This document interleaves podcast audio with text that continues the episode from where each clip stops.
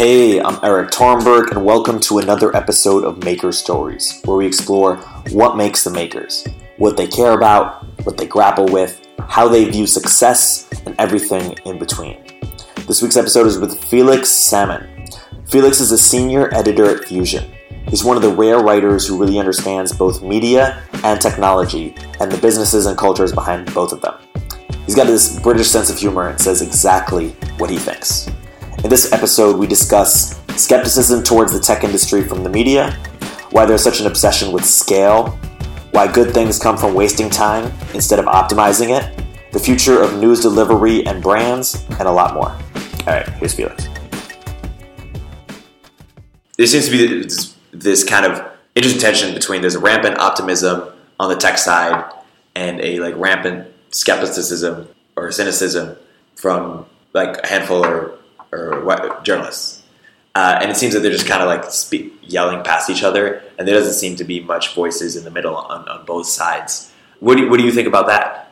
And it seems that it's only yeah, I, I think I mean, it's journalists' job to be skeptical and cynical. If yeah. you weren't a naturally skeptical or single person, you wouldn't be a journalist. Right. Um, similarly, um, entrepreneurs by their nature are optimistic to the point of irrationality. You know, it doesn't make sense to be an entrepreneur. It doesn't make sense to do a startup. Um, there's no sort of like, if you run the sort of cost benefit analysis on this kind of stuff, yeah, um, it just doesn't make sense. If you go to Silicon Valley, um, you know, people get paid overwhelmingly in equity. Salaries are not that high in Silicon Valley. Everyone's, you know, got R S Us and options and stock and equity and stuff, and you're like, the only time it makes sense to, to, to get paid in equity is when you're like massively optimistic and hopeful and way more than anyone else. And so there's this, you know, Silicon Valley culture of, of right. optimism, which helps to save money on like payroll costs for starters, um, but also it helps to Um, keep the culture of Silicon Valley relatively homogenous, because the people who can afford to take those risks tend to be, you know, young white guys who can, uh, you know, who don't have families to support and so on and so forth.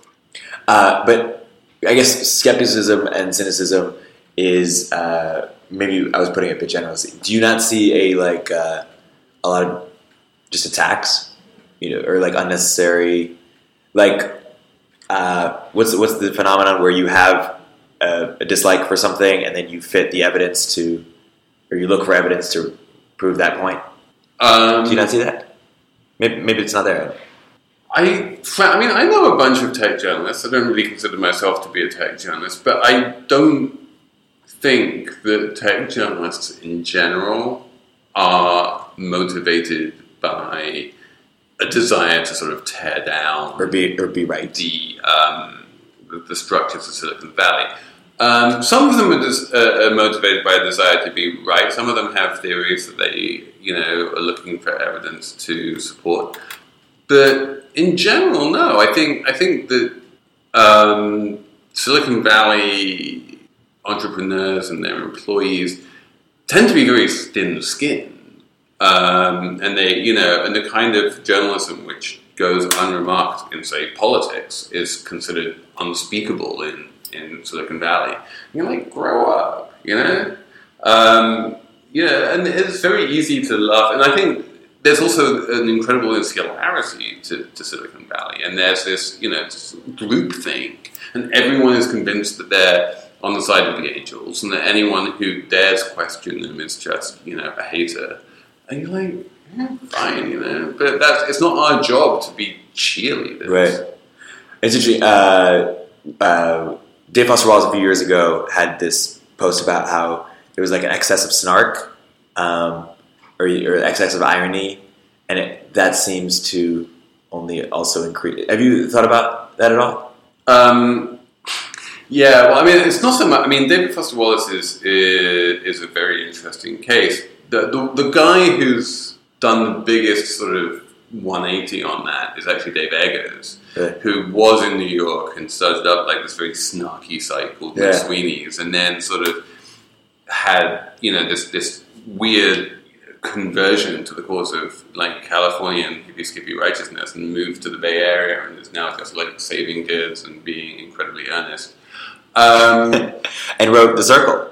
And and but yeah, also wrote The Circle, and who is still smart, and you know, but he wrote this this piece many years ago called "Some Complaining About Complaining," where he you know bemoaned the degree of snark. And then there was this whole Tom Skocker piece called you know "Snark versus Smarm." Mm-hmm. It's a debate which isn't going to go away, um, but it's also, and I think this is important to recognize, a very sort of media insidery debate. The if you look at what, for lack of a better word, you you know we'll call mainstream media, this like it is not characterized by snark, and it you know there's a few there's a certain amount of like bloggy bitching at the margins, which Silicon Valley people love to get upset about. But in the grand scheme of things, the fact is that Silicon Valley has unbelievably positive press. If you look at how Silicon Valley is covered in the world, by if you look at how most of the world gets its news, most of the world gets its news through television. How does television news cover Google, Apple? Like with just tongues hanging out, you know, like, oh my God, check out this watch, it's awesome. Um, you know, There's, there's like the, the, you know, the real people on planet Earth do not read TechCrunch, you know? Mm-hmm. They watch A B C News. And if you're watching A B C News, what you see is these, you know, um, breathless reports about Jeff Bezos and his, you know, drone deliveries. And you're like, oh, wow, that's so cool, man. Yeah, and...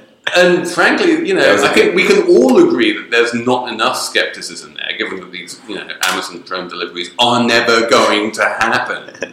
You know, so you know, I think in general, if you if you just stop and remember that most news is television news in terms of like where people actually receive it, there's not enough skepticism. Yeah. It's interesting. Another theme in in tech right now uh, is that wisdom of the crowds in terms of like whatever people like is good. Entertainment wise, and that people should judge, you know, that people are watching other people play games or playing all these games as opposed to like people reading books, and that there isn't sort of a value judgment in there. And I don't know what to what to actually think about that. And I work for a site, you know, in which the crowd chooses what's good. How do you thought? How do you think about this? Yeah, there's definitely. I mean, again, what we're seeing is um, the fetishization of scale, right? Because again, so much so that people describe, like, let's make this more meaningful, a meaningful company, by how big it is. Right.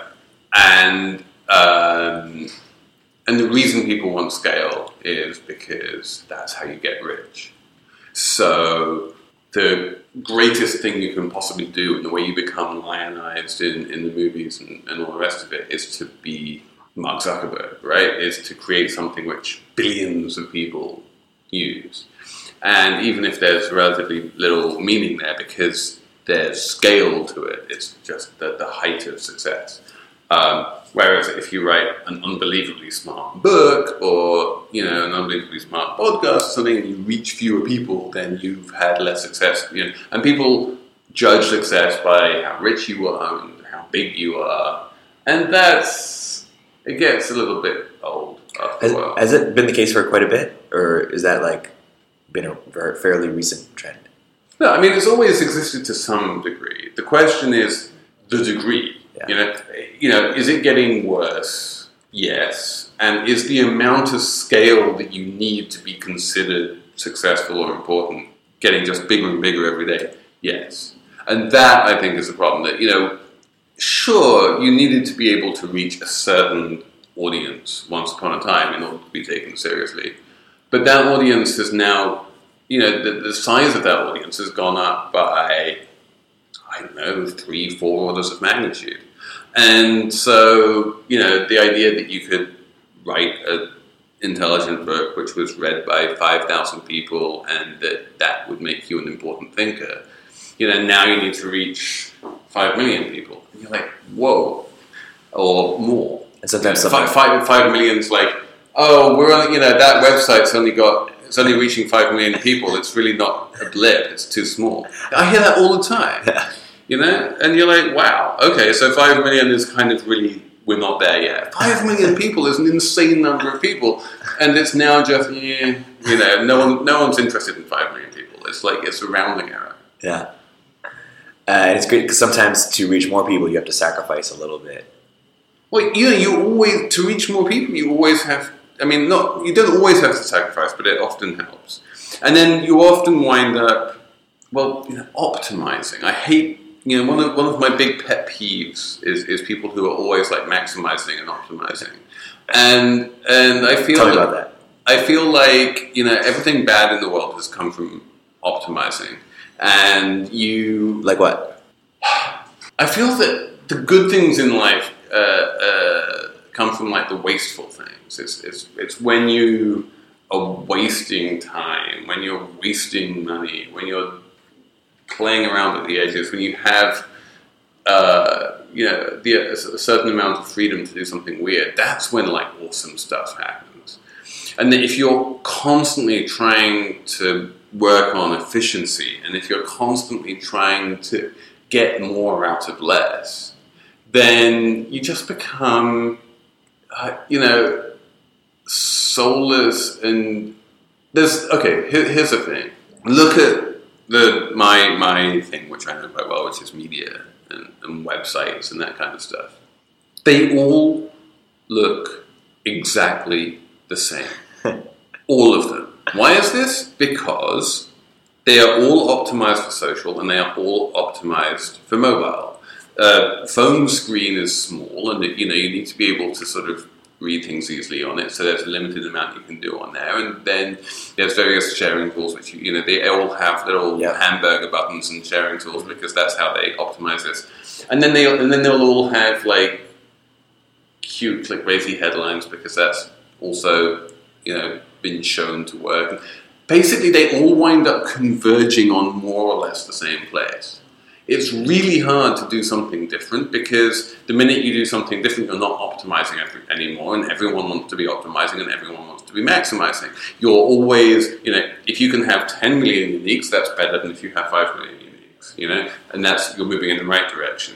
So it's, so that kind of optimization, it, generates homogeneity, it generates a kind of very well-trodden path, which everybody understands, and it's a way to just, that there's there's there's very, there's much less opportunity to sort of differentiate yourself, feel different, you know, I mean, the the actual subject matter might be able to change a bit, but even then, you know, if you, if you want to get too reckoned by, you're going to lose readers, so you don't go there. Are you a fan of N plus one?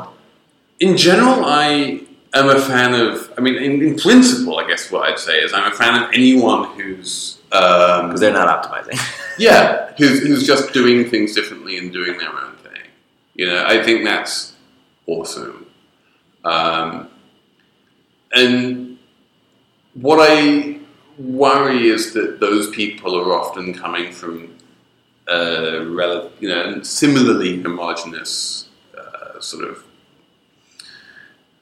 lefty intellectual background, which I'm like, yeah, you know, you guys go ahead and do that thing. But I feel like everyone should be doing that. You yeah. know, I feel like it shouldn't just be the lefty intellectuals who carve out their little niches. I feel everyone should be carving out their little niches. I feel this was the original promise of the internet, mm-hmm. was that it would be a million um, flowers, all, you know, lots of little niches all blooming and being wonderful. And in fact, what's happened is that is that you know, we, we, we've had this optimization and homogenization, and everyone just wants to be big now. Yeah. T- tell me more, or really paint a picture for how uh, all the good, what you said earlier, all the good things come from the opposite of optimizing. Like what, what does it look like? Waste. Like, I, I think, I mean, okay, that, that's that's probably, you know, just me being provocative. I think, I mean, there's obviously areas where Um, a certain amount of optimization can be good, but it, there's also areas where a certain amount of optimization can be really bad. Like, for instance, in um, you know, if if you're building something for posterity, You want a whole bunch of redundancy in there. If you look at all of the buildings in the world which have last, you know, which are still standing after one thousand or two thousand or three thousand years, right? They weren't optimized to be super, you know, efficient. They were built like, you know, brick shit houses because they, um, you know, people just wanted it to be solid. Um, if you look at the Golden Gate Bridge, you know, which is kind of the icon of Silicon Valley, it's built so that it can easily support three times as much traffic as it actually has. You know, there have been occasional proposals to add a whole other deck of traffic to the Golden Gate Bridge, and all you need to do really is just add another deck because it's more than strong enough to do that. Um, no one, when they built the Golden Gate Bridge, was saying, well, we could probably save some money if we just used a bit less steel and, you know, we could still support just as many cars. You know, that wasn't an optimization thing that they were doing. They were like, we're going to build a fucking awesome bridge, and they built a fucking awesome bridge. And I feel that that, and that bridge isn't going anywhere, you know, and that's great. And now when, you know, you build the Bay Bridge, and I know quite a lot about the Bay Bridge, I spent a bunch of time talking to its architect, um... things are different, so, you know, there's a whole bunch of seismic modelling going on and making sure that it can withstand this and withstand that. And what you do is you basically just sort of, like, tweak things so that you you still keep it as light and as elegant as possible while still being able to withstand this and withstand that. You know, no one was doing seismic modelling when they built the Golden Gate Bridge, but it's still going to be able to withstand just as much of an earthquake as the Bay Bridge is because it's just right. The fucking Golden Gate Bridge. Yeah, you know? I got you. Uh, you interviewed Jonah Peretti, founder of BuzzFeed, uh, a year ago? More? Yeah, about a year ago. Uh, it was a pretty. Uh, it was a very interesting interview, uh, but it was, it was pretty favorable. Uh, I really like Jonah. Yeah, and I think actually, um, if you look at the amount of money that that guy is pouring into news and editorial, it's clear that he's not optimizing.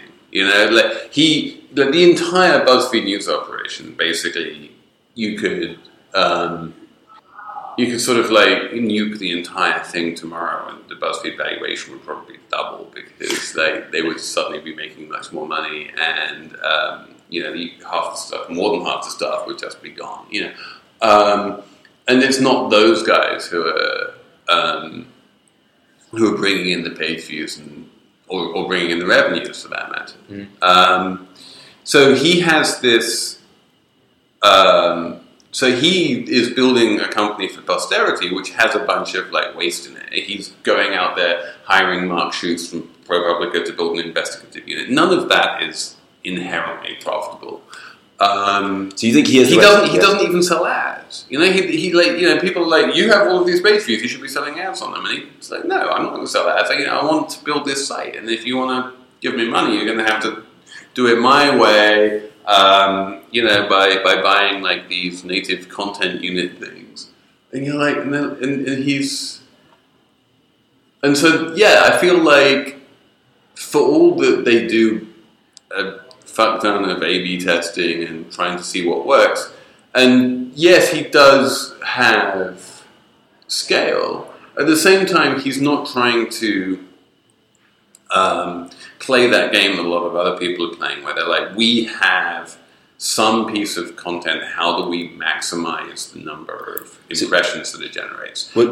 Um, you know, his game is different. For any given story that they publish, they don't want to maximize the number of impressions through, you know, the kind of curiosity gap headlines or something like that, by making people click and then going, oh, well, now I'm disappointed. They, they're like, who would actually want to have read this? And how can we maximize the number of those people who read it, mm-hmm. while at the same time not putting it in front of a whole bunch of people who, it turns out, would not want to have read it. So do you think they have the right balance that a lot of companies should be going for between understanding data, growth, you know, they're venture-backed by Andreessen, um, but also, you know, trying to build a brand for, you know, and are they, are, is BuzzFeed going to be, you know, around in twenty years, as BuzzFeed, fifty years, you know, are they like the New York Times of our... So Jonah, Jonah, Jonah's ambition is to be the next Time Incorporated, right? He said this many times. Um, you know, he's constantly talking about Henry Luce. Mm-hmm.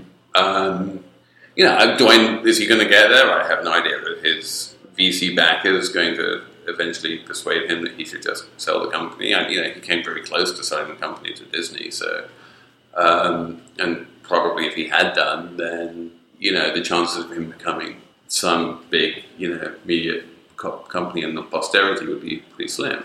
So, you know, I don't know what's going to happen, and I'm not a huge fan of the V C funding um, business General. model, because the V Cs want an exit. I mean, this is one of the reasons why I'm perfectly happy to work for a company which is not V C funded, which is just funded by, you know, two big strategic investors, because they don't need an exit, and they, they, they can be patient, and they can say, well, listen, we want to reach a certain generation for decades and decades to come. Um, and so can you build something which helps work out how this generation is consuming content, and that help, you know, and gives that generation the kind of content that they want, and that, you know, and, and work that out and do it without wondering, worrying too much about, you know, how much of a multiple can you sell this right. for? Well, that's kind of the old model, right? The benefactors just is kind of a status item to own the New Yorker. It's not, it's not even for status. I mean, okay, remember, we, you know, our, our shareholders are A B C News and Univision, right? These are mass, mass media companies. Um, again, as I say, the way that people have historically got their news, the vast majority of people has been over-the-air broadcast T V. And they're big, both of them, that's their bread and butter, is over-the-air broadcast T V. No one believes that over-the-air broadcast T V is how most people are going to get their news in thirty years' time, right? So we, our job at Fusion is to reinvent, you know, is, is to work out how are people going to be getting their news in thirty years' time, and, and do that and for a new gen- for a new generation. And how are they going to be getting their news, and how are you going about, you know, finding that out or, or doing exactly. that? Exactly. So, so, so our job is, you know, is not to sort of say how do we create a company which is going to be worth a billion dollars in a year or two's time, right? Or even have like a secondary market valuation. The job, the, the, the job is to reach a, an entire generation, more or less in perpetuity, right, for decades and decades to come. And if you can do that, then you get you you start literally reaping dividends. You know, our, our, one of our parents, Disney, I just saw this on Twitter. I love this. In nineteen eighty-five, the share price of Disney it was equal to what the dividend is today. So that's what I call about dividend. Like, you know, it's not a question. Like, yeah, you can look at the market cap of Disney and say, well, there's a valuation there, and, you know, all of that kind. But that's not the point. The point is, once you get the shit right, then you get a permanent income stream, which is just amazing. And, you know, the V C model is, you know, so I was saying about Mark Andreessen earlier, the V C model is like, let's not worry about the long term. Let's just try and find a way of getting an exit and making lots of money, because that's how success is measured. In five years from now, what are people going to be saying about journalism? Like, are are, are you excited about where it's going? Um, well, I mean, it's changing so unbelievably fast that, um, you know, I have no idea what it's going to look like in five years. Um, I can tell you that the number of journalists in the world is just going to be bigger than ever. That the quality of the journalism being produced by all of those big journalists in the world is going to be bigger than ever. That the definition of a journalist and who counts as a journalist and who doesn't is has already eroded massively, and now kind of no, you know, there's no bright lines anymore between who is and who isn't, and those fuzzy lines have just become going to become even fuzzier. Um, the, the way people receive news is is changing rapidly. Um, it used to just be single packages, which were pack, you know, and, and then the people doing the packages, the people editing the packages had all the all of the power, and then they would work for people like A B C News or the New York Times, and they would put these packages together, and then they give you a package, and then you go, oh, now I've watched my news, newscast, now I've read my newspaper, now I've received news. So obviously that's not going to be how we get our news anymore. Um, it's going to be a much more sort of coming at us from a million different dif- directions and a million different sources. And in that world, you know, there are big unanswered questions about how do people know what to trust? How do people know where, you know, who's right? How do you carve out a brand and, and, and the brand value in a world where you have Facebook Instant or Apple News and every brand looks and feels the same as every other brand, and they're all optimizing in the same way, and they're all writing stories in the same way. Um, what you know, what does it even mean to be like the New York Times at that point, rather than some, you know, highly unreliable ideologue with an axe to grind in Ukraine somewhere? You know, it it's if everyone looks the same and smells the same and quacks the same, it's hard to tell that difference. And, you know, my generation still places great stock in a lot of the old media brands. And if you look at um, the people who hire P R companies and then, you know, what the P R companies do, they often go first for the old media yeah. brands, you know. And when, you know, when I was hired at Fusion, they were like, well, you know, where should we announce this? And everyone said, oh, yeah, it should definitely be in the New York Times. And you can see why, and I, yep. I agree with that, you know. Um, but those the value of those brands, I think, is probably going to erode. And I think that's possibly...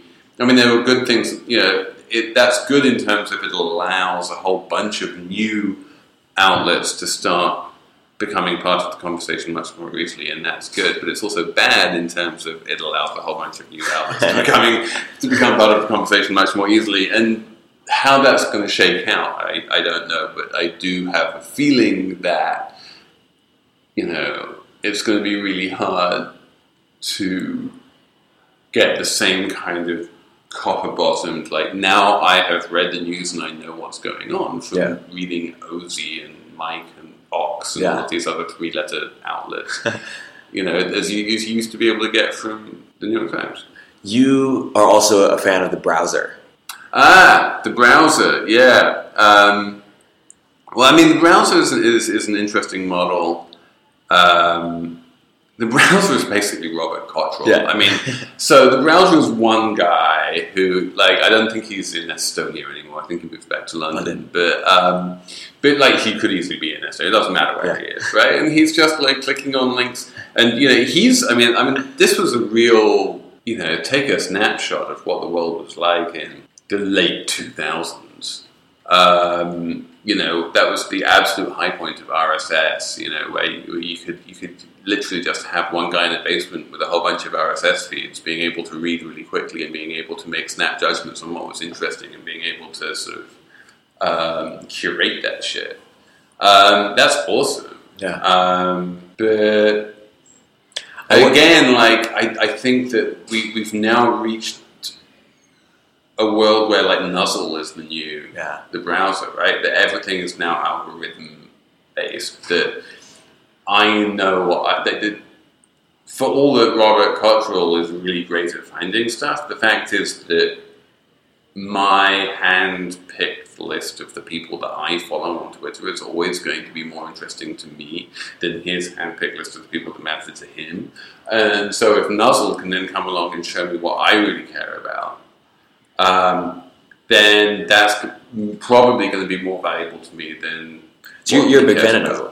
I'm a big fan of Nuzzel. I mean, it worries me, though, as well, because, you know, if, if you then plug Nuzzel into the kind of Facebook Instant or yeah. Flipboard or Apple News or one of those, you know, interfaces that...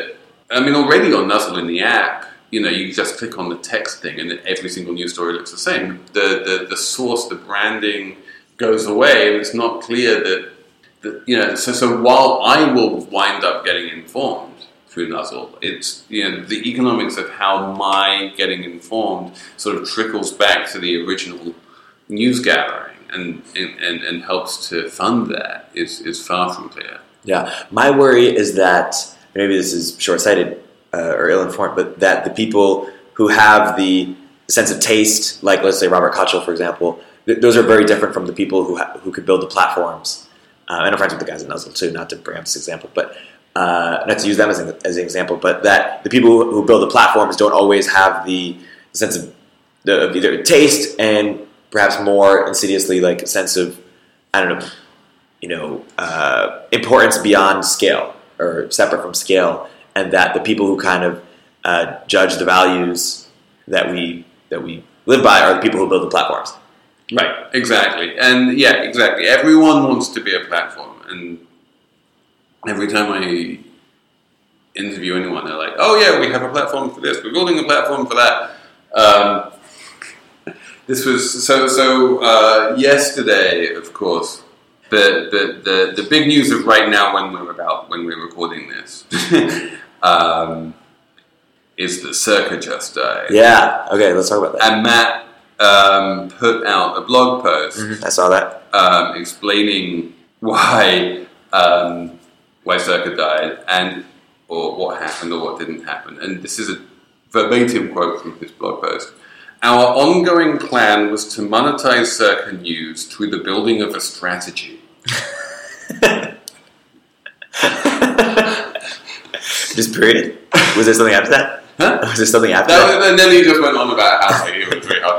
And, but he's like, okay, there's no there there. And everyone wants to be a platform. And like, wait, uh, it's, it's the freaking underpants gnomes again. You're like, you know, step one, build a platform. Step two, question mark. Step three, profit. You know? Yeah. Um, there's platform this, platform that. And um, it's it, the word has become debased, but it if it means anything, it basically means content agnostic, right? It means that people can discover whatever they want on a platform. It's not that you have a group of human beings who are making choices about what's important and what isn't.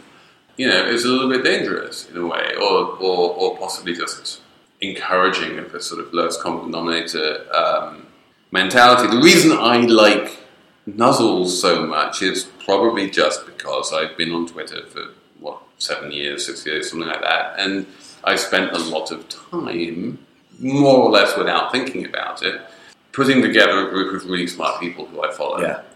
And I'm smart, and the people I follow are smart, and somehow if you get all of that together, if you take my ability to curate that follow list, and if you um, take those people and and their ability to find interesting content, and you put the two together, you get something great. And theoretically, anyone in the world can just subscribe to my Nuzzel feed. Mm-hmm. But no one does. You know, everyone just winds up subscribing to their own Nuzzel feed. And, and um, Twitter's a good platform because, in, in that sense, because it does allow you to be that much more sort of individualistic. And, and it's also one of the problems. But then, you know, people, you know, it drives me up the wall. So there's all of this talk right now about, like, how are we going to save Twitter? Twitter's in trouble. Who can run Twitter? And, and you know, how are they going to solve all the problems with Twitter? Twitter is a fucking, you know, multi-billion dollar company. It's got, like, billion dollars of revenues. It, yeah. It's reaching three hundred million people across the world. Everyone's like, oh, three hundred million, that's not very much. You know, I mean, they might get overtaken by Snapchat. You know, and, and you're like, okay, so... And, and, and this actually goes back to the whole thing. Like, if you look at Twitter's losses, Twitter is losing a lot of money right now, but all of those losses are stock-based compensation. It's all that, you know, we're paying our employees in stock, and then we need to account for that using generally accepted accounting principles, and then if you put out your ten K, then it winds up with a big negative number under net income. Um, but when you're paying your employees in stock, they want that stock to go up and not down. And the way that the stock goes up and not down is if you show growth, growth, growth. So reaching three hundred million people and providing a wonderful service to three hundred million people is not enough. It always needs to get better and better and better and better. And this constant need for growth, both when you're private and when you're public, is incredibly destructive. It's really bad. Look at the company, look at the oldest companies in the world. Look at the companies which have been around for like a thousand years or even just like seven hundred years. They're all family-owned companies which do something and just have been doing that forever. Which company is different? So one of my favorite ones is, um, one, literally one of the oldest companies on planet Earth is Kikkoman soy sauce. It's been around since, you know, eleven hundred or something. And, you know, that's what they do. They make soy sauce. And they put it in bottles and they sell the soy sauce. And they've done that for centuries and they will do it for centuries. And are they going, we need growth. We need growth. No. Are they listing on the stock market? No. You know, hotels. You know, you can have a hotel which has been around for a thousand years, you know, five hundred years. and people come, they, you know, pay their money and they spend the night, and you know, yeah. it, it supports itself. Um, Timberland, you know, you can, you know, just, yeah, you know, or that. There's a lot of things where you just do it, and there's no growth. Or um, the Antonori family in Italy have been making wine for like a thousand years and making good money at it, but they're not growing. Right. It's just like we have ma- we have found this business is profitable. We're happy, but no one is happy being profitable. I remember um, in two thousand six, um, Bank of America came out with, you know, quarterly earnings of three billion dollars or something, and there was all this talk about, oh, this is disappointing. You know, how how how can it be higher than this? We, we need to we need to improve this. And you're like, no one is ever going. No one is ever satisfied with anything. You know, even you know, you can be Apple, you can be making more money than God, and everyone's like, yeah, well, you know, where's the growth going to come from? Uh, uh, has this gotten worse, or why has this happened? And is this going to get continued? Like what? what, what why? But, but, but just to finish the thought, the sure. the The problem with that is that, you know, if you're not satisfied with just making insane amounts of money, and you in, you always need to make more next quarter than you did this quarter, then you wind up, you know, you're not going to last forever. You're going to take up, you're going to wind up taking lots of risks, and you're going to wind up falling on your face. And you know, that's great. That's that's how capitalism works. And you know, but. It is a little bit disappointing when you've created something so amazing as Twitter, which is one of the most valuable companies in the world. Maybe not in terms of market cap, but in terms of like the value it creates for people like me. You know, I, I would happily pay, you know, a thousand dollars a year or more for Twitter if you know if I needed to, if I could get that. I, of course, you know, if it cost a thousand dollars a year, then it wouldn't be as valuable as it is. Um, But no, because no one is monetizing that, you know, everyone's like, ooh, and sucking their teeth and wondering, you know, how can they, how can they do better? How can they grow more? You know, the co-founders are all billionaires, but that's not good enough. And it, it's it's depressing to me. And you know, so that that kind of thing, I feel like if you know Jonah Peretti can retain control of BuzzFeed and can just be happy having an awesome company which does awesome things and makes a lot of money, then that would be great. But, you know, he has V C backers. They're going to want an exit. It's difficult. On the same, same token a little bit, we were talking about Twitter because they don't, they don't charge. Uh, Chris Dixon had a tweet recently, something along the lines of internet ads, promotion of internet ads. There's a lot of, like, how they enable, you know, a ton more people to uh, to use things like Twitter for free um, and just have access to information and opportunities. Um, but someone, as a sponsor, posited a scenario in which something like Uber doesn't cost any... What if Uber's free, but all you, you have to listen to ads the whole time or something? And they're like video ads you can't, that you can't escape from. Uh, do you fear... Um, how do you see ads as a... Uh, Or kind of like, is there a hidden cost of ads that we haven't figured out as a society yet? Or what do you do in mind? What, how do you see ads in general? There was there was a great episode of Black Mirror about that. Yeah, um, the, the, cyc- the cyclist, the cyclists, yes. You know, they can't. You need to pay money to turn off the ads. I love that show. Um, yeah, ads a a great way of. Um, making monopoly media franchises profitable. If you have a dominant market position, if you're the N B C Nightly News, or if you're Vogue magazine, or if you're, you know, the Washington Post of old, where like seventy percent of the D C metro area read your paper, and that's, you know, what they all used to, you know, they all read the classifieds to buy stuff and sell stuff and that kind of stuff, then it's a great way, like, you know, you can set the price of the ads because because people need to advertise with you in order to be relevant, and then you can make huge profits, and you can then reinvest those profits back into the, um, into the media product, and everyone wins pretty much. On the internet, it doesn't work like that. No one really has the ability to set prices. Um, no one has a monopoly.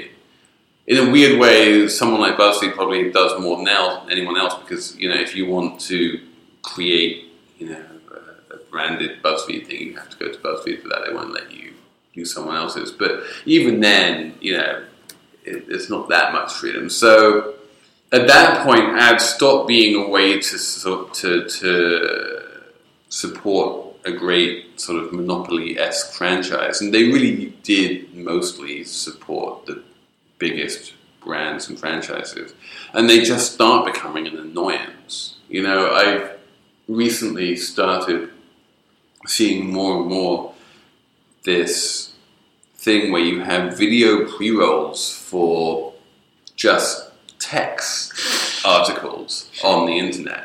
You know, you go to the L A Times and you have to sit through a sort of ten second video ad before it will let you read the story that you're trying to read. And that's just horrible. That's a miserable fucking experience. And no one, and, and, and ads shouldn't be a miserable fucking experience, right? If I pick up a copy of Vogue, the ads are as pleasurable, if not more so, as the editorial. It's all one wonderful package. If I was reading the Washington Post in nineteen, you know, eighty-five, the classifieds were useful to me. No one would pay money for classifieds unless people wanted to read them, and they got value out of them. And what's happened on the internet is that we've moved away from this idea that ads should actually be things which people want to consume and, and get value out of, you know, in the way that people really like, you know, checking out that new Steven Meisel Prada campaign in, in, in Vogue or whatever. And we've moved into this sort of just idea that ads should be annoying things which we stick in front of you whether you like it or not, and you just, mm-hmm. in you know, build like ad blockers to try and make them go away. And then it becomes this horrible, you know, it... So yeah, that it doesn't scale. It doesn't work. It's it, it's it's uh, it's one of those sort of suboptimal equilibria. It's not clear how you move from that to a different one. I know that Mark Andreessen has talked a bunch about when he first built the web browser. There was this little sort of payments tag in there that, you know, every page would have a micro payment associated with it, and then you would just, you know, every time you read the page, you'd pay that little tiny sum, and it was somehow, you, you know, you, you could pay, you know, ex post or something. It was on sort of pay as you go basis. Um, obviously, that not didn't happen. Obviously, you know, Andreessen Horowitz as a company is very invested in in uh, like Bitcoin, and thinks that maybe there might be a way of doing that. There's a kind of interesting company out of um, Holland, out of the Netherlands, called The Correspondent, which is trying to do something. They're launching in the U S, and they're trying to do something a little bit like that, for sort of, you know, pay-as-you-go kind of system of micropayments. But micropayments haven't worked. They didn't take off. A lot of people tried to make them take off. A lot of people lost a lot of money trying to make them take off. Ads have become the dominant paradigm, and trying to change that dom- dominant paradigm is probably, you know, foolish. I mean, someone might be able to do it, but I'm not holding my breath. Mm-hmm. And it's not just the ads of the dominant paradigm, but annoying ads are the dominant paradigm, and then ads which you don't want to look at, and ads which you don't want to consume are the dominant paradigm. You're like, this is not good. This is not good for me. Um, but, you know, Brand, no one's really solved the problem of how do you do brand advertising on the internet. There's two, you know, you can think of advertising in general as splitting into brand advertising on the one hand and like just direct response, like junk mail on the other hand, right? And ninety-nine percent of what you see on the internet is junk mail because it can be measured, and people on the internet love things which they can measure. Right. And you can't measure the impact of that Steven Meisel campaign for Prada, but you can measure the impact of how many people clicked on, you know, my Netflix ad. Yeah. So it, it just becomes, yeah, annoying. I, you know, I, I recently, I, I just feel like there's we're, we're still in the early days of. of brand advertising and how brand advertising is going to be able to evolve as media consumption moves more and more um, online. But it, but for the time being, it's basically, you know, it's it's showing up in five million dollars Super Bowl ads, because yeah. you can do that on T V. People know how to do it on T V. And T V is the last vestige of mass media. And so, like, what's happening right now is that the brand advertisers are just, you know, being, they're, they're, they're being crowded into the corner of, like, the few big T V events where they can still get a mass audience, because they don't know how to brand advertise yeah. on, online. That has not been solved. And maybe it won't be solved. I don't know, which would be really depressing, because then, you know, we wind up with more and more of this horrible junk mail and pre-rolls right. for text pieces, and God yeah. help us. Uh, a couple more questions, then I want to let you go. Um, you recently wrote a piece about, uh, or saying, don't become a journalist, or something along the lines. And it's a bit provocative, but you were basically saying, if I understand it correctly, that the power is with the people who make the platforms, and not that don't become a journalist, it's just harder and harder economically to support it. Yeah. Is that a fair? Yeah, and, and you know, as I was saying, you know, the one thing I'm optimistic about is that we're going to see more and more journalists from more and more places doing more and more content, a lot of which is going to be really high quality.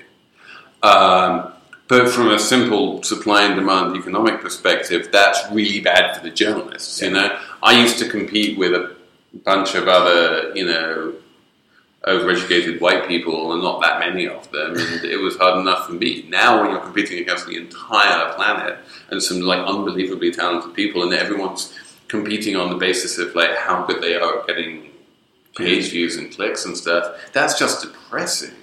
Um, you know, and, and the people who make the money are going to be the owners, and the people who create the platforms, and the people who create the, you know, the systems into which you can plug these sort of interchangeable journalists, rather than the journalists themselves. So I think it's going to be really hard to be a journalist. I think that for most of the twentieth century, you know, journalism was something you could have a real career in. You could raise a family as a journalist. You could have a decent middle-class life, you know, with a spouse and kids and a house in the suburbs and all the rest of it, on a, you know, just by going to work and committing journalism. And is that something which I see happening to millions of journalists around the world in twenty years' time now?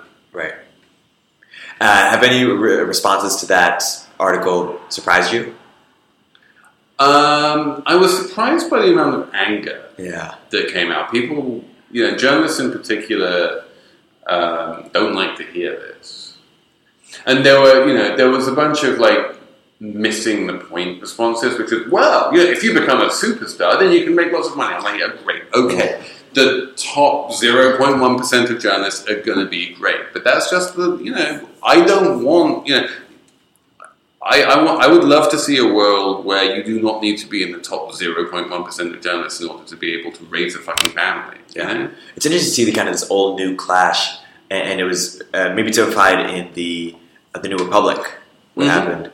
Uh, did you have strong thoughts on what happened there? I mean, a lot of people were angry about it. There, there's a lot of different things which happened with the New Republic. And, um, I, you know, I think that the new New Republic, um, Gabriel's New Republic, is a really good publication. And in many ways, it's a much better publication than the old New Republic. I feel that the old New Republic, however, did serve a purpose, and that Chris Hughes should not have bought it if he didn't want that. If he wanted to create something brand new and different, then he should have created something brand new and different. What you don't do is buy this storied old franchise and then gut it and then create something different under the same name, you know, because A, it's, you know, it, it just causes too much, like, agita, basically. The, you know, maybe the New Republic would sort of slowly wither and die, but in a weird way, people would have been happier that way if Marty Perez had just sort of sold it to someone who didn't quite have enough money to keep it going, and it would, you know, it, it would be a death by a thousand cuts, and people would be sad, and it would die. But there wouldn't have been the same amount of anger. Mm-hmm. Yeah.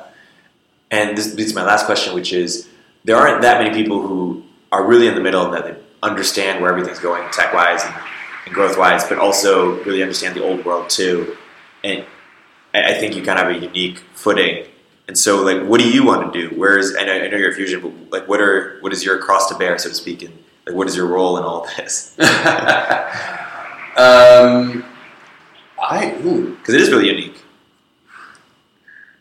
Yeah, I, you know, I, I've never had a career plan. I, I've, you know, I've certainly never wanted to be an entrepreneur.